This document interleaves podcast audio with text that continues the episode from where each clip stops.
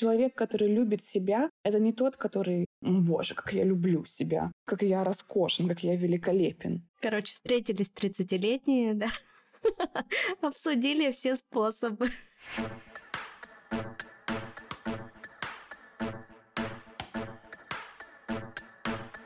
Нормально же общались. Всем привет, меня зовут Оля Микитась, и это подкаст «Нормально же общались». Мой подкаст – это исследование себя и окружающего мира через разговоры с людьми, которые разделяют мои ценности. Я приглашаю в гости психологов, врачей, других подкастеров, моих друзей и экспертов из самых разных областей, чтобы поговорить на важные для меня темы. И сегодня у меня в гостях Оля Смотрина, психолог-психотерапевт, член Российской Ассоциации Е М Д Р терапевтов. Оля, привет! Привет, привет. Очень рада тебе и рада здесь быть. Сегодня я хочу поговорить про эгоизм и про любовь к себе. В чем их отличие, что скрывается за эгоизмом и как проявляется та самая истинная любовь к себе, о которой все говорят. Фраза «я люблю себя» часто вызывает осуждение или даже насмешку среди некоторых людей, особенно старшего поколения. Все потому, что мне кажется, что в нашем обществе понятия эгоизма и любви к себе приравнены к одному. И кто-то до сих пор считает, что любить себя – это означает быть эгоистом. Так было и в моей жизни. Я думаю, что мы сегодня об этом тоже поговорим. Но давай сначала попробуем развести эти понятия в разные стороны и определимся, в чем их отличие, чем отличается эгоизм от любви к себе. Да, я соглашусь с тобой, и, как мне тоже кажется, ты правильно заметила, что какая-то есть путаница, во-первых, в этих понятиях, во-вторых, есть такой большой конфликт поколений, потому что сейчас можно заметить, что наше поколение, я так приравниваю нас с тобой к одному поколению, но назовем так молодежь, молодые люди, тридцать-тридцать пять плюс, это те люди, которые как раз пришли к идее того, что любовь к себе очень важный феномен. И отчасти психотерапия, и вообще задача психотерапии, это в том числе взрастить вот эту самую любовь к себе. А психотерапия набирает обороты в популярности именно вот у нашего поколения и у поколения младшего тоже. И как будто бы растет такое гигантское поколение, а за ним еще одно поколение больших-больших эгоистов. И с каждым следующим поколением мы все больше и больше становимся эгоистами. И когда я увидела предложенную тему для подкаста про эгоизм, первое, о чем я подумала и что мне хотелось бы заметить, а вот чувствуешь ли ты, что даже сама вот эта фраза «эгоизм» или «эгоист» — это как будто бы такой упрек. То есть уже сразу же в слове такой, знаешь, привкус упрека. То есть уже что-то внутри сжимается и чувствуешь себя немного виноватым. Да, я согласна. Да, ведь да, есть такое чувство. И как будто бы это же перекладывается на любовь к себе. Как будто бы что-то там такое перепуталось, сплелось. И мне бы хотелось, чтобы, знаешь, вот в этом подкасте одна из его задач была развести вот эти вот понятия между собой и снять запрет на эгоизм. Ну, то есть вот прям, чтобы это тогда немножко пафосно звучит, но вот чтобы хоть чуть-чуть мы сделали шаг к тому, чтобы вот именно прям снять запрет на то, чтобы быть эгоистом и любить себя. Потому что зачастую даже под словом «эгоизм» мы подразумеваем совсем другое. Далеко не, там, не знаю, не мысли о себе или любовь к себе. И мне тут хочется задать тебе встречный вопрос. Как ты думаешь, вот когда люди говорят «ты эгоист», что они имеют в виду в первую очередь? Я скажу больше, наверное, на своем примере, да, как было у меня. Угу. Когда меня назвали эгоисткой, моя семья, это как раз э, был такой момент, когда я очень много начала уделять времени себе.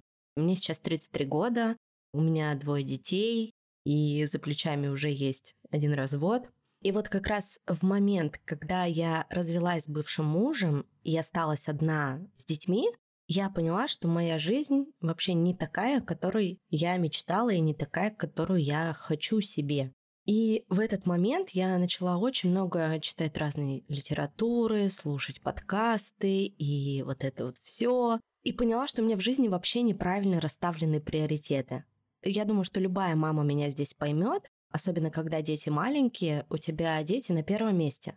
А потом, когда ты понимаешь, что ты вообще несчастливая мать и несчастливый человек в целом, Ты такой, надо что-то менять. И вот так случилось со мной. И в этот момент я стала очень много уделять времени себе. Я перестроила свой график жизни так, что в любую свободную минуту я делала так, чтобы мои дети были где-то, но не со мной. Ну, то есть я придумывала, что они уезжают на все выходные сначала к одной бабушке, ко второй, к третьей, в общем, по всем родственникам. А я в этот момент ходила на массажи, встречалась с друзьями, ходила на свидания, уезжала в какие-то мини-трипы, в путешествия. То есть начала посвящать это время себе. И тогда мои родственники сказали, ты такая эгоистка. Хочется сказать, вау, как здорово, ты такая эгоистка. Как это ты можешь?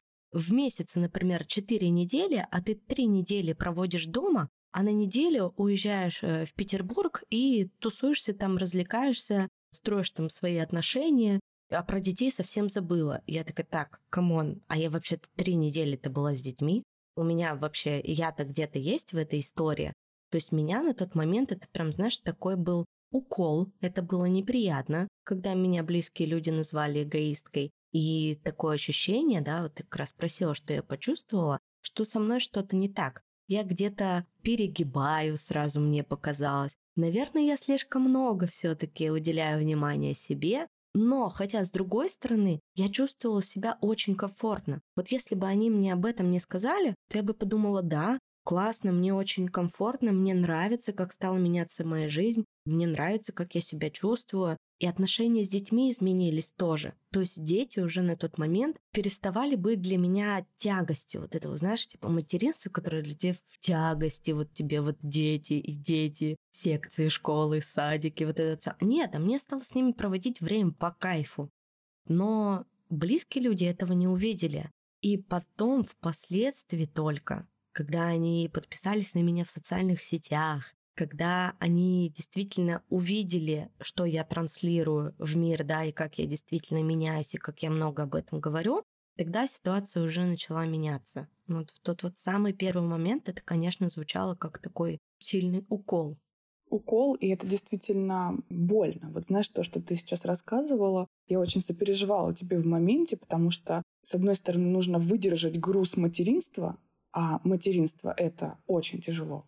И я не перестану это повторять. Это, конечно, отдельная тема, но каждая женщина сейчас в современном мире, несмотря на то, что у нас есть стиральные машинки, там и все вот это вот роботы-пылесосы, современные матери, они очень изолированы. То есть каждая женщина, она очень одинока в своем материнстве. Материнство — это тяжело, действительно. И действительно в какой-то момент каждая женщина сталкивается с тем, что ресурсов внутри становится очень мало. И поставить себя в какой-то момент на первое место в нужный еще момент. И поставить детей на второе, а желательно вообще и на третье, страшные вещи, говорю, действительно страшные. Но на втором месте у нас все-таки место для нашего партнера. И вот этот шаг сделать еще и под осуждающие голоса и взгляды, это, конечно, большой подвиг. Но держаться здесь действительно можно только за вот это вот чувство, что мне так лучше. И мне прям хотелось спросить тебя во время того, как ты рассказывала, а как дети? Вот, а что на самом деле думают дети? Ведь нам, по сути, да простят а, меня твои родственники, если они сейчас слушают твой подкаст, но, простите, их мнение, опять-таки, тоже не на первом месте в, в этой истории. Нам важнее сейчас, а как дети? Вот если бы, например, дети тебе сказали, мам, слушай, что-то ты думаешь только о себе, нам так плохо, нам так одиноко, нам вообще тебя не хватает, и мы тут вообще, тут, не знаю, что-то там с нами происходит. Как дети, насколько им хорошо или плохо от того, что ты стала больше времени уделять себе? Слушай, детям было по кайфу, на самом деле. Это как раз было года два назад, и я вспоминаю, как это все было. Максимально комфортно. То есть дома очень сильно изменилась атмосфера. Дома уже не было меня, такой, знаешь, заёбанной мамы, которая должна и денег заработать, и детей накормить, и придумать им досуг, и все на свете. А я им действительно показала, слушайте, смотрите, у нас большая семья, и все в этой семье вас любят. У вас три бабушки, два дедушки, папа, и вы можете каждые выходные очень прикольно проводить время, а потом приезжать и делиться своими эмоциями, впечатлениями со мной, и мы вместе это обсудим, классно проведем время. Но тут мне, знаешь, что помогло? Жесткий тайминг. То есть я очень люблю планирование, я очень люблю различные таблички, И здесь, конечно, я видела, что когда мои дети в выходные будут где-то, не со мной, то в будни, например, каждый вечер мы будем проводить вместе. Поэтому, когда я была одна без партнера, я все свидания назначала либо на завтрак, либо на выходные. Вот. Потому что я обозначила, что каждый вечер я провожу с детьми. Я их встречаю из школы, из садика, мы вместе ужинаем, принимаем ванну, играем, читаем, смотрим фильмы. Им меня хватало. И вот из такого графика, конечно, всем стало намного комфортней. И вот представляешь, мы сейчас с тобой, если берем конкретно тебя и конкретно детей, получается, что всем стало очень хорошо. Плохо почему-то стало зрителям. То есть тем, кто на это смотрел. И вот опять, когда я тебя слушала, я услышала такую интересную мысль, и мне хочется прямо на нее обратить внимание. Как будто бы эгоист — это тот, кто думает о себе. Правильно, да? И сразу хочется спросить, что в этом плохого. И вот как я слышу, что если ты думаешь о себе, то ты не думаешь о других. Логично? Ну вот, а если мы сейчас прям прикопаемся, давай с тобой к этой мысли, а вот прям прикопаемся к ней, разве это одно и то же? Ну то есть разве, если я думаю о себе, то я не думаю сразу о других? А если я что, думаю о других, то я не думаю о себе? Это ведь абсолютно разные категории. Да, но ты знаешь, мне кажется, у старшего поколения это устроено так, что ты думаешь о себе, а другим не хватает твоего времени, твоего внимания. Вот, да, и в этом очень большая суть. Потому что, когда ты думаешь о себе, это не значит, что ты не думаешь о других. И вот э, мне кажется, это прям та мысль, которую нужно прям первую выписать и подчеркнуть. Если я думаю о себе, это не значит, что я не думаю о других. Если ты думаешь о себе, это не значит, что ты не подумала о детях, что ты не подумала о близких, ты не подумала о коллегах, о ком-то еще. Если я подумала о себе, это не значит, что я не подумала о других. И здесь я тоже сделаю такой мостик в нашу следующую часть, как будто бы разговора о любви к себе. Многих людей действительно останавливает вот от э, любви к себе именно эта мысль, что если я буду думать о себе, я не буду думать о других, а я там хочу, например, думать о других. Я искренне хочу заботиться там, о своем любимом человеке, о своих родственниках, о детях, о друзьях. Но это ведь неправда, что нужно выбирать. Нам не нужно выбирать. То есть это не противоречит друг другу. Можно любить себя, ставить себя на первое место, но это не значит, что у тебя будет первое и единственное место. То есть вот в жизни есть только я и все, и все остальные люди, идите куда подальше. Такого же нет. Просто есть первое место, но есть и второе, и есть третье. Второе почетное, третье почетное место. Третье тоже там дети на этом месте, оно тоже почетное. Да, да. И даже там, не знаю, четвертое, пятое. И действительно, ведь у нас есть место для всего. Не нужно забивать на себя, чтобы любить другого. Чтобы подкаст «Нормально же общались» был всегда на первых строчках всех подкаст-платформ, зову вас подписаться на него на Apple подкастах и поставить оценку. И, конечно, оставить комментарий. А если вы слушаете подкаст на Яндекс.Музыке, поддержите его сердечком. Также наш подкаст сейчас можно слушать в аудиоформате на YouTube. Давайте с помощью оценок поможем найти ему еще больше преданных слушателей. А на Бусти, ссылка на который будет в описании, на этой неделе вас будет ждать новый моновыпуск о моем годе эмиграции. Подписка начинается от ста рублей, а все вырученные средства пойдут на благотворительность. С другой стороны, сейчас как будто бы я начну противоречить сама себе, но, как мне кажется, эту сторону тоже стоит подсветить. Я искренне верю, что от природы мы все очень эгоистичны. Мы в первую очередь, правда, думаем о себе. Я искренне в это верю. Простой пример. Давай, когда мы с тобой сейчас готовились к подкасту, да, проверим эту теорию. О ком ты думала больше? Обо мне или о себе? Наверное, я думала, как автор подкаста, о слушателях.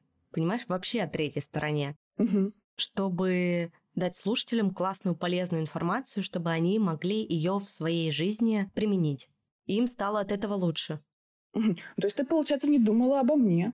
То есть ты не думала, интересно, а Оля там выспалась или нет? Интересно, она покушает перед подкастом или нет? А какое у нее там будет настроение? Ну ведь надо...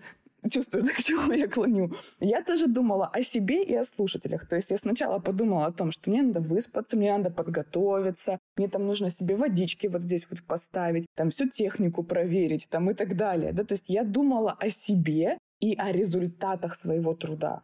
То есть по сути своей мы действительно вот природно все-таки больше эгоисты, и это прекрасно. Потому что смотри, в чем секрет. Мы с тобой два человека, которые думали о себе и о результатах своего труда, ну и о слушателях, которые будут потребителями результата нашего труда. И если каждая из нас вот сегодня очень хорошо подумала и позаботилась о себе, то есть мы обе там, допустим, выспались, мы поели, мы в хорошем ресурсном настроении, мы до этого как-то там работали с собой, со своей профессией, мы настроены на качественный результат, то взаимодействие друг с другом у нас заканчивается очень хорошим продуктом. То есть результатом того, что каждая из нас очень хорошо подумала о себе, а не о друг друге, дает очень качественный результат. А если бы мы с тобой сидели и думали друг о друге, то есть я такая, ничего не понимаю в том, как готовятся подкасты, что для них там нужно технически, но я такая сижу и тревожусь, например. А, а все ли у них там работает? А, а точно ли они там вопросы придумали умные? У меня нет времени в этот момент стать, например, экспертом в своем вопросе. У меня тогда внимание не уделяется на то, чтобы сделать качественно свою работу, позаботиться о себе. И наоборот, если бы ты вместо того, чтобы, например, там, да, подготовиться технически и подготовиться вопросами, думала о том, боже, как там дела у Оли там, и так далее, у тебя бы не было, да, времени создать вот эту хорошую атмосферу для записи. И вот этот пример, он абсолютно переносится на все взаимоотношения. Когда люди думают в первую очередь о себе, они в отношениях способны построить более здоровые отношения. Потому что когда ты думаешь о себе, ты правда можешь создать такой хороший результат. И это может быть результат работы, результат отношений, результат дружбы, всего чего угодно. Это правда на самом деле, и это работает даже вот тоже на каких-то бытовых примерах, как бывает там, у меня в жизни. Я, например, если с утра схожу на массаж, то у меня целый день очень кайфовое настроение. И, соответственно, мое настроение хорошее отражается на моем муже и на моих детях. Мне хочется там, ему уделить внимание, мне хочется с ним полежать, пообниматься, или сходить погулять, или просто о чем-то поболтать. Мне хочется детям что-нибудь вкусное приготовить или тоже сходить с ними, например, на ту же детскую площадку, хотя я ненавижу детские площадки. А если бы меня с утра долбили бы всякие задачи и, знаешь, такое было супер напряженное состояние и отвратительное настроение, я бы его испортила абсолютно всем. Просто потому, что я не уделила себе время и не позаботилась о себе. Тут можно массаж заменить йогой, медитацией, вкусным завтраком, уходом за собой. пятнадцать минут с книжкой, например, да, даже да, просто посидеть. Чему угодно можно заменить mm-hmm. тем, что вам нравится. Мне вот я привела массаж, потому что это мой способ расслабления и мой язык любви к себе и к своему телу. То есть я стараюсь этому много времени уделять. И это правда работает. Но, понимаешь, здесь еще такая штука. Тебе скажут, например, там кто-то, может быть, из наших слушателей сейчас, не все могут себе позволить массаж, не все могут себе позволить э, ходить на йогу, не все могут позволить, я не знаю, детей отправить э, в детский сад или еще что-то. Вот у меня ребенок здесь, он мне постоянно долбасит по мозгам, у меня нет ни времени, ни денег, чтобы полюбить себя. Вот что вы мне на это скажете? Что мне делать? Я скажу страшную опять вещь, сегодня буду такие страшные вещи транслировать. Меня, кстати, не любят, вот когда я такие фразы опрокидываю, меня не любят, а потом любят за них, потому что я сдираю пластырь в какой-то степени, это больно. Нет времени и денег, потому что вы не любите себя. То есть связь другая. Кажется, что у меня нет времени и денег на любовь к себе. Нет, наоборот. Деньги и время появятся, когда появится любовь и ценность. Вот тут, может быть, стоит убрать слово «любовь» пока на время и заменить его на «ценность». То есть если у меня есть вот эта вот внутренняя ценность, о которой ты говорила, что у меня есть ценность и понимание, что если я буду в ресурсе, если я буду вот в этой вот силе своей, в энергии, тогда я лучше, Я лучше для себя, я лучше для детей, я лучше для работы, я лучше для любимого человека. Ну всем лучше, когда у меня есть силы, когда у меня вот эта вот э, внутренняя наполненность. Иногда стараюсь избегать этих фраз, я в ресурсе там и так далее, но приходится, приходится их использовать. Они уже плотно вошли в нашу да. жизнь, так что извините. Ну слушай, тут даже далеко ходить не надо. Вот пример того, что было в моей жизни два года назад. Я недавно делала сторис на эту тему в Инстаграме, поэтому вспомнила. Два года назад меня уволили с работы, а на тот момент я работала управляющей в кафе и зарабатывала шестьдесят тысяч рублей. Ну и вот в том состоянии как бы полная заёба, представим.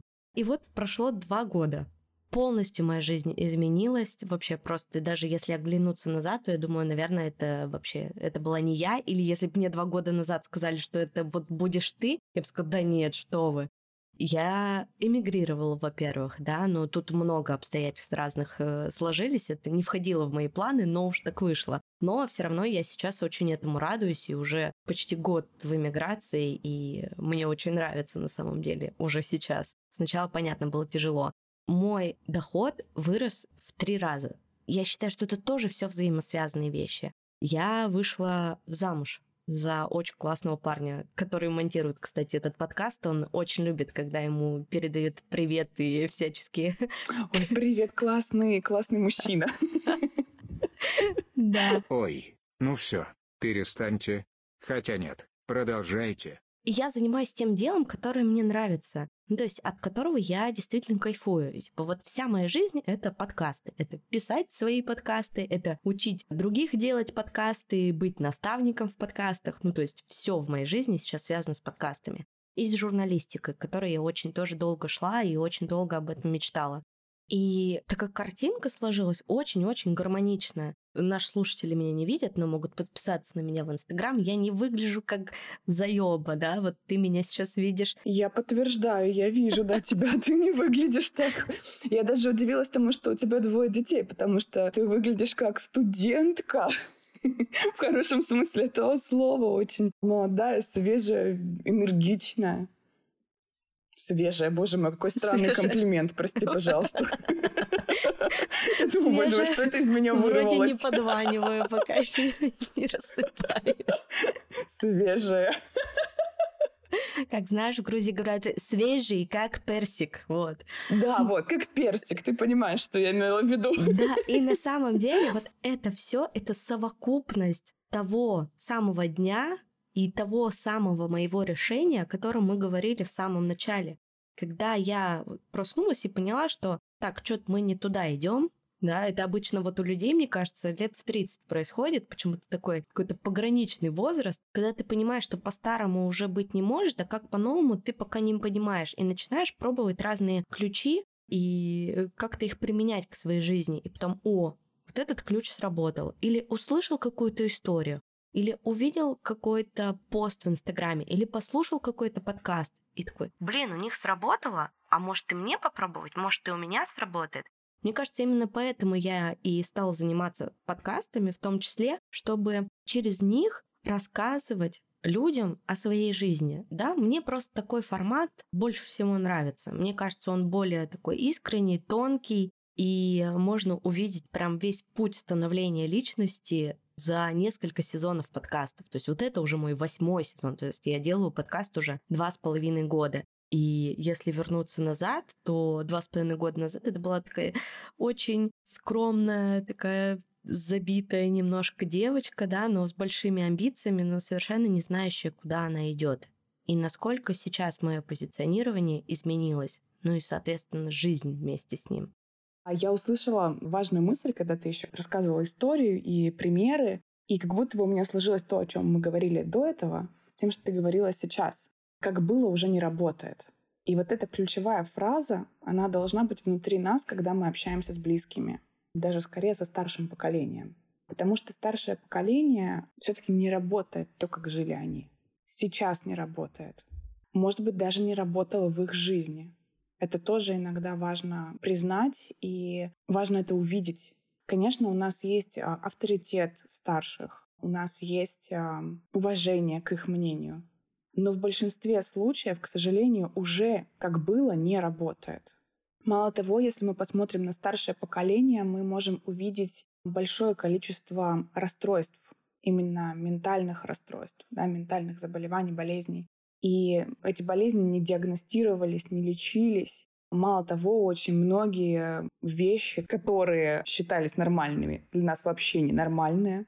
Большое количество этих вещей у нас сейчас по-другому. И поэтому, возможно, когда мы общаемся с близкими, мы можем внутри себя говорить себе, себе в первую очередь, чтобы это общение не было большим стрессом.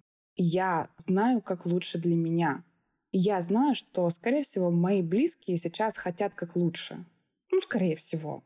Но как было, уже не работает. И, может быть, прекратить вообще разговор, да, в какой-то момент. Ну, спасибо, я подумаю. Ты такая эгоистка стала. Да, может быть, я, я подумаю. Ну, такое, знаешь, правда, я эгоистка. Ну, надо же. Хорошо, спасибо. Ты, наверное, волнуешься за меня и за внуков. Да, то есть вот переадресовать. Мне здесь хочется дать рекомендацию, как книжный маньяк. Недавно переслушивала классную книгу «Ненасильственное общение». Вообще отличная, вот прям если кто-то еще не слушал или не читал, я прям очень ее рекомендую. И это не для того, чтобы смотреть и думать, боже мой, почему со мной так насильственно общаются мои близкие, а чтобы вовремя научиться реагировать и отвечать. И вот как раз вот это вот, наверное, ты беспокоишься обо мне и о своих внуках. А то есть, наверное, тебе так-то без разницы, эгоистка я, не эгоистка, сколько времени я отдыхаю, сколько времени я сплю. Наверное, тебе ведь не это важно, тебе ведь важно, чтобы мы были счастливы. Ты беспокоишься о нас? И, скорее всего, человек скажет, да, я беспокоюсь. Ну, я тоже тебя люблю. Спасибо, что беспокоишься обо мне. У нас все хорошо. Не беспокойся, все нормально. Да, да. У нас все хорошо, спасибо, что беспокоишься обо мне. Да, то есть вот это вот вовремя переадресовать. Но для того, чтобы сделать, что я сейчас сказала, нужно иметь внутри очень хорошо сформированное право на то, чтобы поставить себя на первое место. А как оно формируется? Давай поговорим про это. Вот да, и здесь же мне хочется еще сделать отсылку к нашей части разговора, где мы говорили про «нет времени». Вот это как раз больше про то, что у меня вообще нет права на себя. Потому что если бы у меня было внутреннее право на то, чтобы любить себя, то я бы нашла это время. Как-то нашла. Договорилась бы с кем-то, попросила детей, там, не знаю, занятия, куда-то бы их, не знаю, отнесла, отвела. Подругу бы, в конце концов, попросила там часик поиграться, особенно подругу, у которой нет детей, но она хочет. Например, да, то есть, чтобы она там тоже свои материнские инстинкты, пыл, например. Чтобы ей перехотелось. Как да, бы. да, чтобы ей перехотелось, и ты отдохнула. То есть какие-то вот такие вот вещи, но внутри должно быть для этого право. Право на то, что мне нужно отдохнуть. И когда внутри появляется право и потребность, то есть ты начинаешь очень четко и тонко слышать свою потребность, ты вдруг понимаешь, что для отдыха не нужны деньги. Понятно, что деньги делают отдых прекраснее. Это безусловно. Безусловно. Чем больше денег, тем более прекрасным и разнообразным можно сделать свой отдых. Но для тишины, крепкого сладкого сна, горячей ванны или душа, классного фильма, хорошей музыки, а иногда тупого фильма и тупой музыки, чашки чая, большие деньги не нужны. И вот тут то, что я перечислила, это тоже важный момент, а что я люблю, а как я отдыхаю. Это тоже часть любви к себе. И вот тем девушкам, кто задается вопросом, да, у меня нет времени, у меня нет денег, это, во-первых, нужно посмотреть, а что я могу дать себе с минимальной суммой. Я прям рекомендую каждому составить вот этот вот большой-большой список, минимум пунктов двадцать, а лучше пунктов пятьдесят. Как я могу отдыхать, там, не знаю, бесплатно или с минимальными тратами, там, на пакетик чая. То есть что я могу сделать? Прям много-много пунктов. Вот, не знаю, хочешь тоже привести какой-то пример, как можно отдохнуть с минимальными затратами? Я вообще обожаю списки, и у меня, конечно, такой список был. И я его изначально строила немножко из другого запроса. Я даже делилась здесь в подкасте им, что я люблю. Вот просто сделала список из ста пунктов, что я люблю. Ну вот давай переформируем тогда в сегодняшнем выпуске, как я могу отдохнуть с минимальными вложениями или бесплатно. Я могу пойти погулять.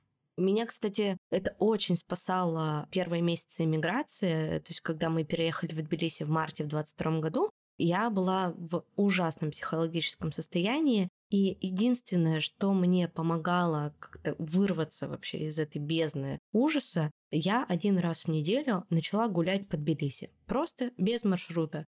Доезжала до центра, выходила и целый день гуляла. Мне не нужны на это были никакие деньги. Ничего, мне нужны были только мои ноги, удобная обувь и наушники с каким-нибудь подкастом или классной музычкой. А можно и вообще без этого, можно в тишине погулять, послушать город, это тоже классно. Я из Екатеринбурга, и в Екатеринбурге я тоже постоянно любила гулять одна, мне очень нравилось. Там, правда, поменьше город и поменьше маршрутов было, но мне здорово это помогало. Выпить чашку кофе.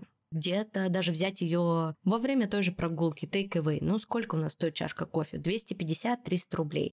Ну, как бы, окей, ты можешь в неделю потратить триста рублей на вкусный кофе, действительно вкусный. Я не говорю сейчас про тот ужасный кофе, после которого ты будешь думать о том, что, блин, какой кошмар, это ужасный был кофе, он мне весь день испортил. Нет, прям зайти в хорошую кофейню, взять спешлти кофе и насладиться его вкусом. Можно пойти в кино. Я очень люблю ходить в кино. Сейчас в эмиграции редко хожу в кино, потому что там тут все на английском языке или на грузинском. Я и тот, и другой плохо понимаю. Но меня очень спасает, например, вечером посмотреть какой-нибудь классный сериал или какой-нибудь YouTube-шоу. Так как в моей жизни очень много новостной повестки, потому что я по своей журналистской работе работаю с новостями, и она очень тяжелая, очень травмирующая, то я предпочитаю смотреть что-нибудь максимально легкое, тупое. Вот да, жвачка такая для мозгов, чтобы мозг такой расслабился, да, и вытек э, из ушей. Вот, это про меня, это мне очень нравится. Почитать книгу, это тоже там, полчаса чтения в день классно работает. Я не очень люблю йогу, не очень люблю медитации, просто мне это не подходит по моему темпераменту. Но, например, если вы любите какие-то практики, тоже можно делать бесплатно. Можно бегать. Бег мне очень здорово помог. Я тоже рассказывала эту историю про свой бег в подкасте очень много раз. И вот как раз два года назад, в самый такой тяжелый момент своей жизни, я просто надела кроссовки и начала бегать. И это очень круто работало. То есть вот для моего темперамента именно бег классно подошел. Я такой очень энергичный, импульсивный человек. И вот такой резкий выброс всех негативных эмоций во время пробежки мне прям здорово помогал. И она меня заряжала еще на неделю вперед. Сейчас тоже бег пропал из моей жизни, потому что мы живем на горе, и тут просто негде побегать. И если ты сбежишь с горы, то ты уже не добежишь обратно точно никогда. В общем, много классных способов таких развеяться, но, наверное, самый простой — это все-таки прогулки, потому что во время прогулок ты можешь и выпить кофе, и послушать классный подкаст или классную музыку, и посмотреть вообще, что тебя окружает, посмотреть на красивых людей, посмотреть на красивые здания, насладиться воздухом, природой и напитаться этим. Мне кажется, это лучше всего работает. Если вы прямо сейчас слушаете подкаст на прогулке, то я вам рекомендую добавить в свою подборку еще один мой подкаст, который мы ведем с друзьями. Называется он «Сколько денег на карточке» о финансовой грамотности. В начале февраля мы запустили обновленный сезон подкаста и теперь рассказываем, как зарабатывать деньги не только из России и Грузии, но еще и из Испании. У него классный легкий формат на, казалось бы, сложную тему – деньги. Но не зря наше шоу на первом месте в категории «Юмор» на Apple подкастах, потому что про деньги без смеха говорить скучно. Ссылка будет в описании.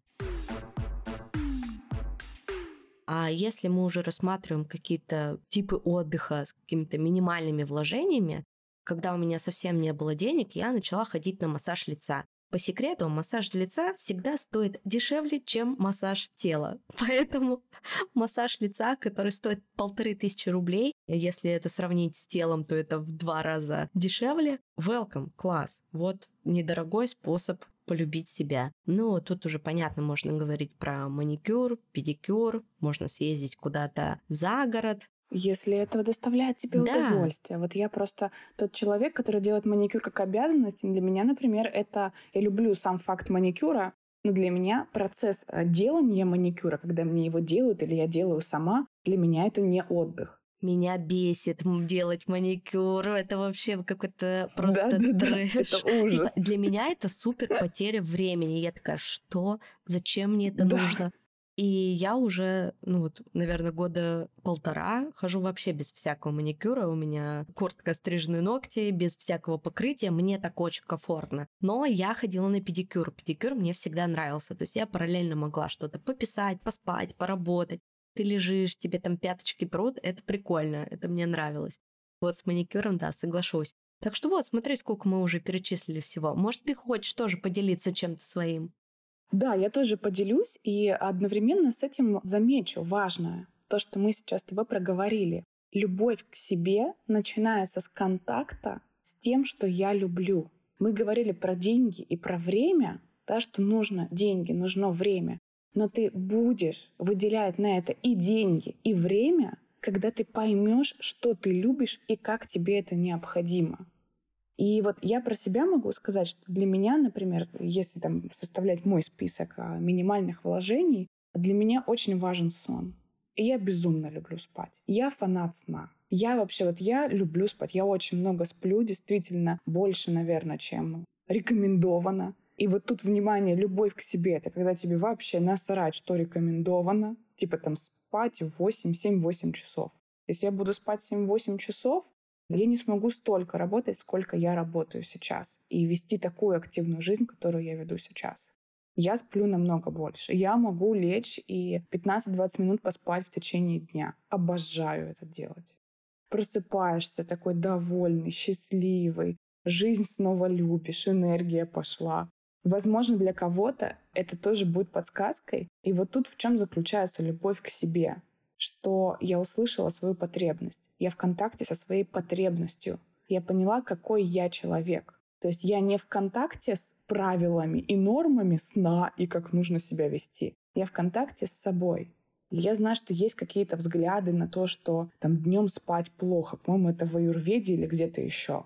Честно, мне по барабану. Вот аюрведе плохо, пусть не спят. Слушай, меня тоже. Я тоже обожаю сон. Вот, да. Кому плохо, тот пусть не спит. Ну да. Кто-то считает, что нужно спать поменьше. Я вас поздравляю. Вы счастливые люди, если вам нужно спать поменьше. Мне нужно спать много. И потому у меня вокруг сна, у меня очень много ритуалов вокруг сна. Мне очень важно постельное белье, мне важна температура в квартире. Мне вот это вот я люблю проветривать, я люблю запахи при этом. Да, то есть вот много-много маленьких вещей для меня вот важны вокруг сна. И для меня сон — это большая забота о себе и любовь к себе. Что еще бы я добавила? Я очень люблю уход за собой. Я просто обожаю вот этот процесс ухода за собой самостоятельный. Не люблю салоны красоты, как я уже говорила. Для меня это скорее такая обязанность. Потому что я люблю вот красивые ногти с покрытием. Мне это нравится, например. Какие-то вот такие вещи, которые я не могу сделать самостоятельно. Я и хожу, и для меня это такая часть рутины, которую нужно сделать. Но у меня есть отдельная, прям отдельный пункт по уходу за собой, именно по процессу. То есть никогда я делаю что-то с собой, чтобы выглядеть хорошо, а когда я делаю что-то для себя. Например, я очень люблю лежать в ванне, и я очень люблю долгий горячий душ. Для тех, кому, кстати, не с кем пообниматься в обеденный перерыв, а то и вечером, это тоже может быть таким лайфхаком. Для нас горячая вода, она имитирует объятия. И вот этот вот, как почему в ванне так кайфово лежать или в какой-нибудь даже там, не знаю, тепленьком, например, бассейне, почему так классно? Почему так классно под горячим душем? Потому что это имитирует теплые безопасные объятия. И это тоже можно ввести в свою практику, прям что я пошла в душ, потому что мне нужно сейчас вот это вот теплое безопасное пространство прийти в себя. Я очень люблю процесс нанесения крема на тело. И он тоже может быть очень психотерапевтичным, потому что нам действительно нужны объятия. И есть даже прям такой инструмент для тех, кому прям это необходимо, засекать время и минимум восемь минут, минимум восемь минут касаться своего тела. То есть процесс нанесения крема — это такой, ну, естественный момент, когда ты точно уж пройдешься по всем участкам своего тела. И для красоты это полезно, потому что сто процентов будет красивая, ухоженная, увлажненная кожа.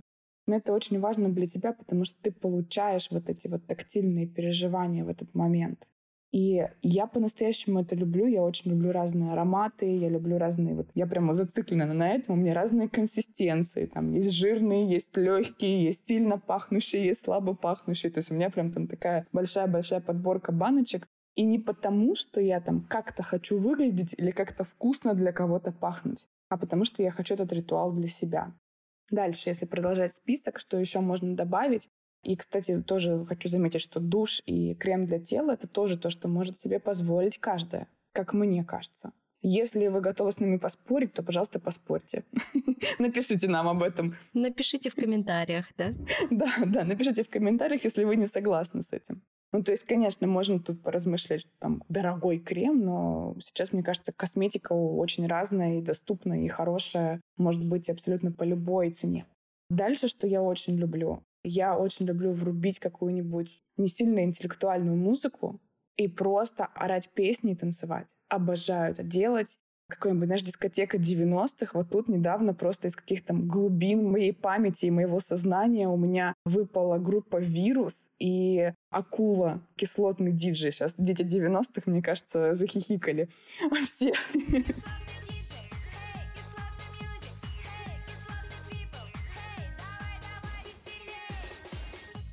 Для меня это нереальный заряд энергии.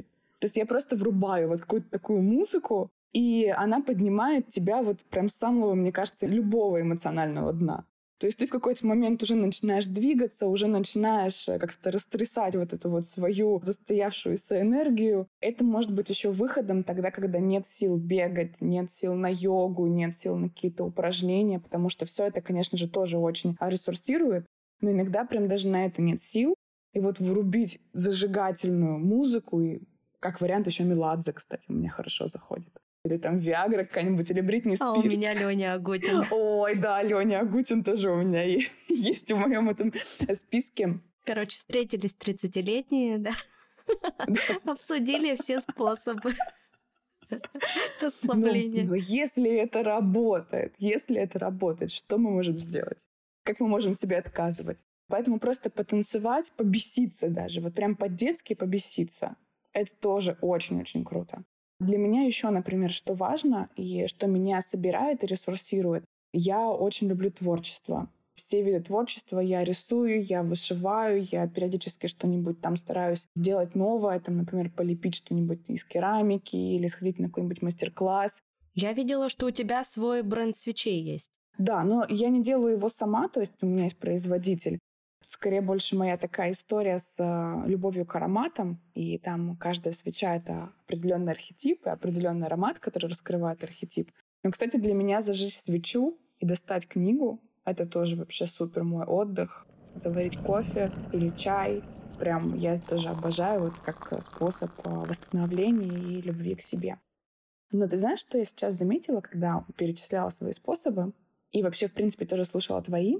Я подумала, как мы с тобой интересно перешли в разговоре к тому, что любовь к себе — это забота о себе. Ты заметила? Да, что мы так и просто есть. В разговоре мы на самом деле ответили на вопрос, что такое любовь к себе и что значит любить себя. Любить себя — это не значит быть эгоистом. Ну да, любовь к себе, она про зрелость личности в том числе и как раз про бережную заботу о себе. Да, да. Потому что это не эгоизм. Это не эгоизм, это забота о себе. И когда ты очень четко понимаешь вот этот процесс внутри, что есть разные вещи, что человек, который любит себя, это не тот, который, боже, как я люблю себя, как я роскошен, как я великолепен. Это уже нарциссизм какой-то. Да, это куда-то, да, нездоровую какую-то историю. Чаще всего я люблю себя, я забочусь о себе. Это вот так звучит внутри. Это когда я понимаю, что если я не буду заботиться о себе, то, скорее всего, во-первых, все пойдет очень плохо, да, по одному месту в моей жизни. Во-вторых, я буду бесконечно искать э, эту заботу в других людях. То есть я буду бесконечно всех терроризировать, чтобы все заботились обо мне. И буду очень сильно постоянно разочаровываться от, от того, что люди, оказывается, не так уж и хотят заботиться обо мне так много. Или они так думают о себе, да, вот как мы только что выяснили, что, оказывается, все думали о себе во время подготовки к подкасту, не думали друг о друге. Да что, наша задача была каждый позаботиться о себе в первую очередь. Подкаст «Нормально же общались» появился два с половиной года назад, и у меня, к сожалению, не было ни знаний, ни поддержки во время его создания. Я совершила много ошибок на первых порах и упустила очень много времени. Потом я поняла, как это работает, и начала делиться знаниями с теми, кто тоже хочет запустить свой подкаст. За это время я провела более шестьдесят консультаций, запустила как продюсер больше пятнадцати проектов, выступала с лекциями и собрала свою подкаст-команду. И все это была предыстория к тому, что я открываю запись на личные консультации уже на этот апрель. Мест всего четыре. Записаться можно по ссылке в описании. Вместе с вами за два с половиной часа из идеи мы сформируем рабочую концепцию вашего уникального подкаста. Я также дам вам пошаговый план действий, и вы получите доступ в закрытое комьюнити подкастеров. Не упустите такую классную возможность уже этой весной создать свой подкаст и делиться тем, что для вас важно, с миром. Вот мы с тобой говорили про разницу поколений и как это устроено, да, у старшего поколения, как это устроено у нас, как мы к этому приходим. Все-таки я думаю, что очень сильно влияет психотерапия на это, и она показывает нам, что можно по-другому, и опыт других людей. А как нам вырастить детей здоровыми эгоистами? В первую очередь быть ими. Во-первых, расколдовать в себе этот вопрос на тему заботы о себе и любви к себе. А еще на самом деле расколдовать то, что эгоист — это не только тот человек, который думает о себе. На самом деле плохо быть потребителем. То есть нужно понимать, что плохого в эгоизме, к чему не нужно стремиться. Потому что мы сейчас с тобой поговорили о том, к чему нужно стремиться. Да? Нужно стремиться к заботе о себе и к самоценности. Не нужно стремиться к потреблению.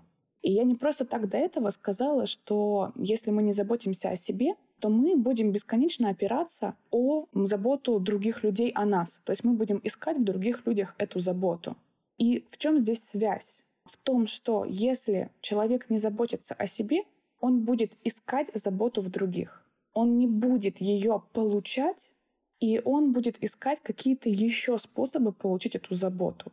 Манипуляциями, шантажом, потреблением, паразитированием. И так далее. И вот тут мы действительно можем говорить об эгоизме. Прям по-настоящему. И вот здесь как не быть эгоистом-паразитом-потребителем? Опять заботиться о себе самостоятельно. И самое лучшее, что мы можем сделать для своих детей, во-первых, это показать им пример, потому что дети учатся только на примере.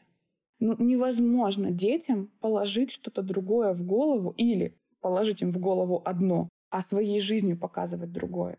Дети буквально впитывают то, как живут родители, они впитывают пример. Во-вторых, то, что влияет на детей, это, конечно же, все остальное их окружение. Это садик, школа, там уже университет на более взрослого человека. Но на нас влияют не только родители. Но задача родителей — это в какой-то момент, возможно, создать это окружение благоприятное для ребенка, быть примером, и постоянно ребенка возвращать к тому, как это заботиться о себе. Вот это, наверное, самое главное в контексте того, что мы с тобой обсудили. И в какой-то степени нам нужно, наверное, отнестись к нашему старшему поколению, да, если мы еще говорим про родителей, про наших, с большим сочувствием и пониманием. То есть найти в себе силы внутренние, будучи уже взрослыми людьми, найти в себе большой-большой ресурс и большую силу, не обижаться на них за то, что они нам транслируют, не раниться об этом, а уметь это вовремя останавливать, обтекать и относиться к тому, что с ними произошло, с большим сочувствием, потому что они выросли, и их молодость прошла в очень тяжелое время. Это было время Советского Союза, и там не было ничего индивидуального, там было все коллективное. И последствия этого психологические на самом деле очень страшные. Потому что когда у человека нет ничего индивидуального, а все коллективное, человек как будто бы впадает в симбиоз и в созависимость друг от друга. То есть появляется вот эта вот идея, что я сам по себе как единица, я ничего не значу, и я сам по себе не выживу. Мои потребности ничего не значат, я никто. И я должен думать о других, потому что другие подумают обо мне. Да, я вот это я маленький человек, мое мнение ничего не да, значит. Да, да, да, да, да, да. да. На самом деле это страшная мысль, что я не буду думать о себе, то, что я там маленький и так далее. Но другие-то подумают обо мне. Государство обо мне подумает, другие люди обо мне подумают, и тогда я выживу. И вот здесь очень прям, это страшная на самом деле программа вот такого слияния, созависимости, симбиоза. Это повлияло на каждого отдельного человека, на предприятия, на семьи. У нас фактически каждая вторая семья симбиотическая. Почему так популярна тема созависимости у нашего поколения? Потому что созависимые отношения вытекают из симбиотических семей. Это когда я не буду думать о своих потребностях, потому что о них подумают другие. Но другие не думают о моих потребностях, они чертовы эгоисты. Кто ж тогда будет думать о моих потребностях? Это правда. У меня недавно произошел достаточно такой непростой разговор с моим папой, который остался в России и который никак не может принять мой с дочками отъезд. И для него это просто непонятно. Ну, то есть он меня очень сильно осуждает, он достаточно, так знаешь, по-хамски со мной разговаривает. И у меня была достаточно большая обида, пока я не поговорила об этом с психологом. И тогда я написала ему просто такое длинное письмо о том, что «Пап, ну, я взрослый человек, мне нужно думать о себе, мне нужно думать о детях, мне нужно думать об их будущем. Я физически уже не могла оставаться в России, не могла оставаться с тобой, потому что это угрожает моей жизни, моей безопасности. Ну и, соответственно, тут дело не в том, что я тебя не люблю или ты мне недорог. Нет, я тебя очень люблю. Но твое осуждение, оно приносит мне боль. И мне правда неприятно, что ты меня осуждаешь постоянно. Единственное, что мне от тебя нужно, это просто поддержка. Поддержка взрослого родителя, а не поведение мальчика-подростка, который топает ногой и говорит, что вот вы, значит, меня бросили, какая ты плохая дочь.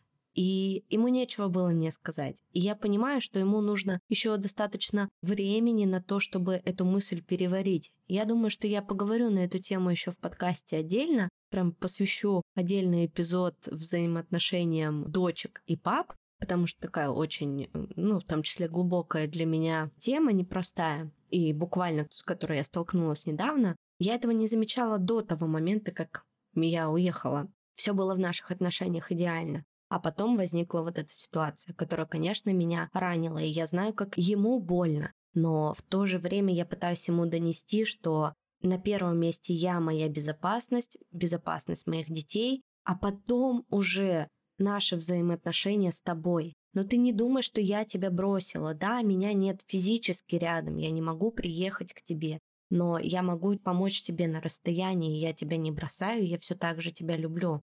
Очень сложно донести до этого поколения вот эти мысли. Они не могут этого принять. То есть у них до сих пор такая вот как бы стигма, что ребенок должен быть со своим родителем, и, видимо, он должен до конца своих дней за ним ухаживать. Но тут тоже эта мысль пришла ко мне во время психотерапии, что ребенок своему родителю ничего не должен. Чтобы ребенок появился на свет, он, может, этого и не хотел вовсе. Это решение, которое принял родитель. Я приняла решение, чтобы мои дети родились на свет. Это было мое решение, не их. И я полностью несу за это ответственность как родитель. Несу ответственность за них до, ну, наверное, буду всю их жизнь нести за них ответственность и поддерживать их и любить их. Но они могут этого не делать, как мои дети. Они могут в восемнадцать лет уйти из дома и сказать: «Все, пока, у меня своя жизнь». И очень хорошо, чтобы они так сделали, на самом деле. Не то, что могут. Я Было мечтаю, бы очень хорошо, чтобы они это сделали. Они сделали именно так. Ты знаешь, вот эта вот фраза «никто никому ничего не должен», это же тоже очень часто приравнивают к эгоизму. Но здесь, как я уже говорила, я адвокат эгоизма сегодня. Я тоже встану на защиту тех, кто говорит, что никто никому ничего не должен. Потому что важно в своей жизни заменить слово «должен» на слово «хочу». И осознать на самом деле, как это важно, чтобы все, что ты делаешь, и все, что делают по отношению к тебе, было из состояния «хочу». Ведь посмотри, насколько принципиально разные вещи. Я хочу заботиться о своих детях. Или я должна заботиться о своих детях. Я хочу, да, не знаю, подарить женщине цветы. Или «я должен подарить женщине цветы». Вау! Очень секси, конечно. Спасибо. Какой прекрасный мужчина им, там, или мать с чувством долга. То есть вот она, взрослость. Оказывается, что хочу, или да, я хочу. Я хочу заботиться о тебе, я хочу тебя любить. Я хочу быть в твоей жизни. Я хочу быть с тобой в твоей старости, да, там, папа или мама. Я хочу видеть, как ты растешь и участвовать в твоем взрослении. Да, я хочу прожить с тобой жизнь, или я должен прожить с тобой жизнь. Да, бедненький, да, несчастненький. Да, это правда. Слушай, и вот даже напоследок, наверное, еще скажу, что я вижу, как у моих детей это уже проявляется сейчас. И они постоянно об этом говорят. Я хочу вот так вот. Мне хочется вот так вот. И ты такой, круто, значит, твои дети знают, чего хотят. Когда им всего лишь пять и десять лет. Блин, круто, класс. Значит, я все делаю правильно. Да, да.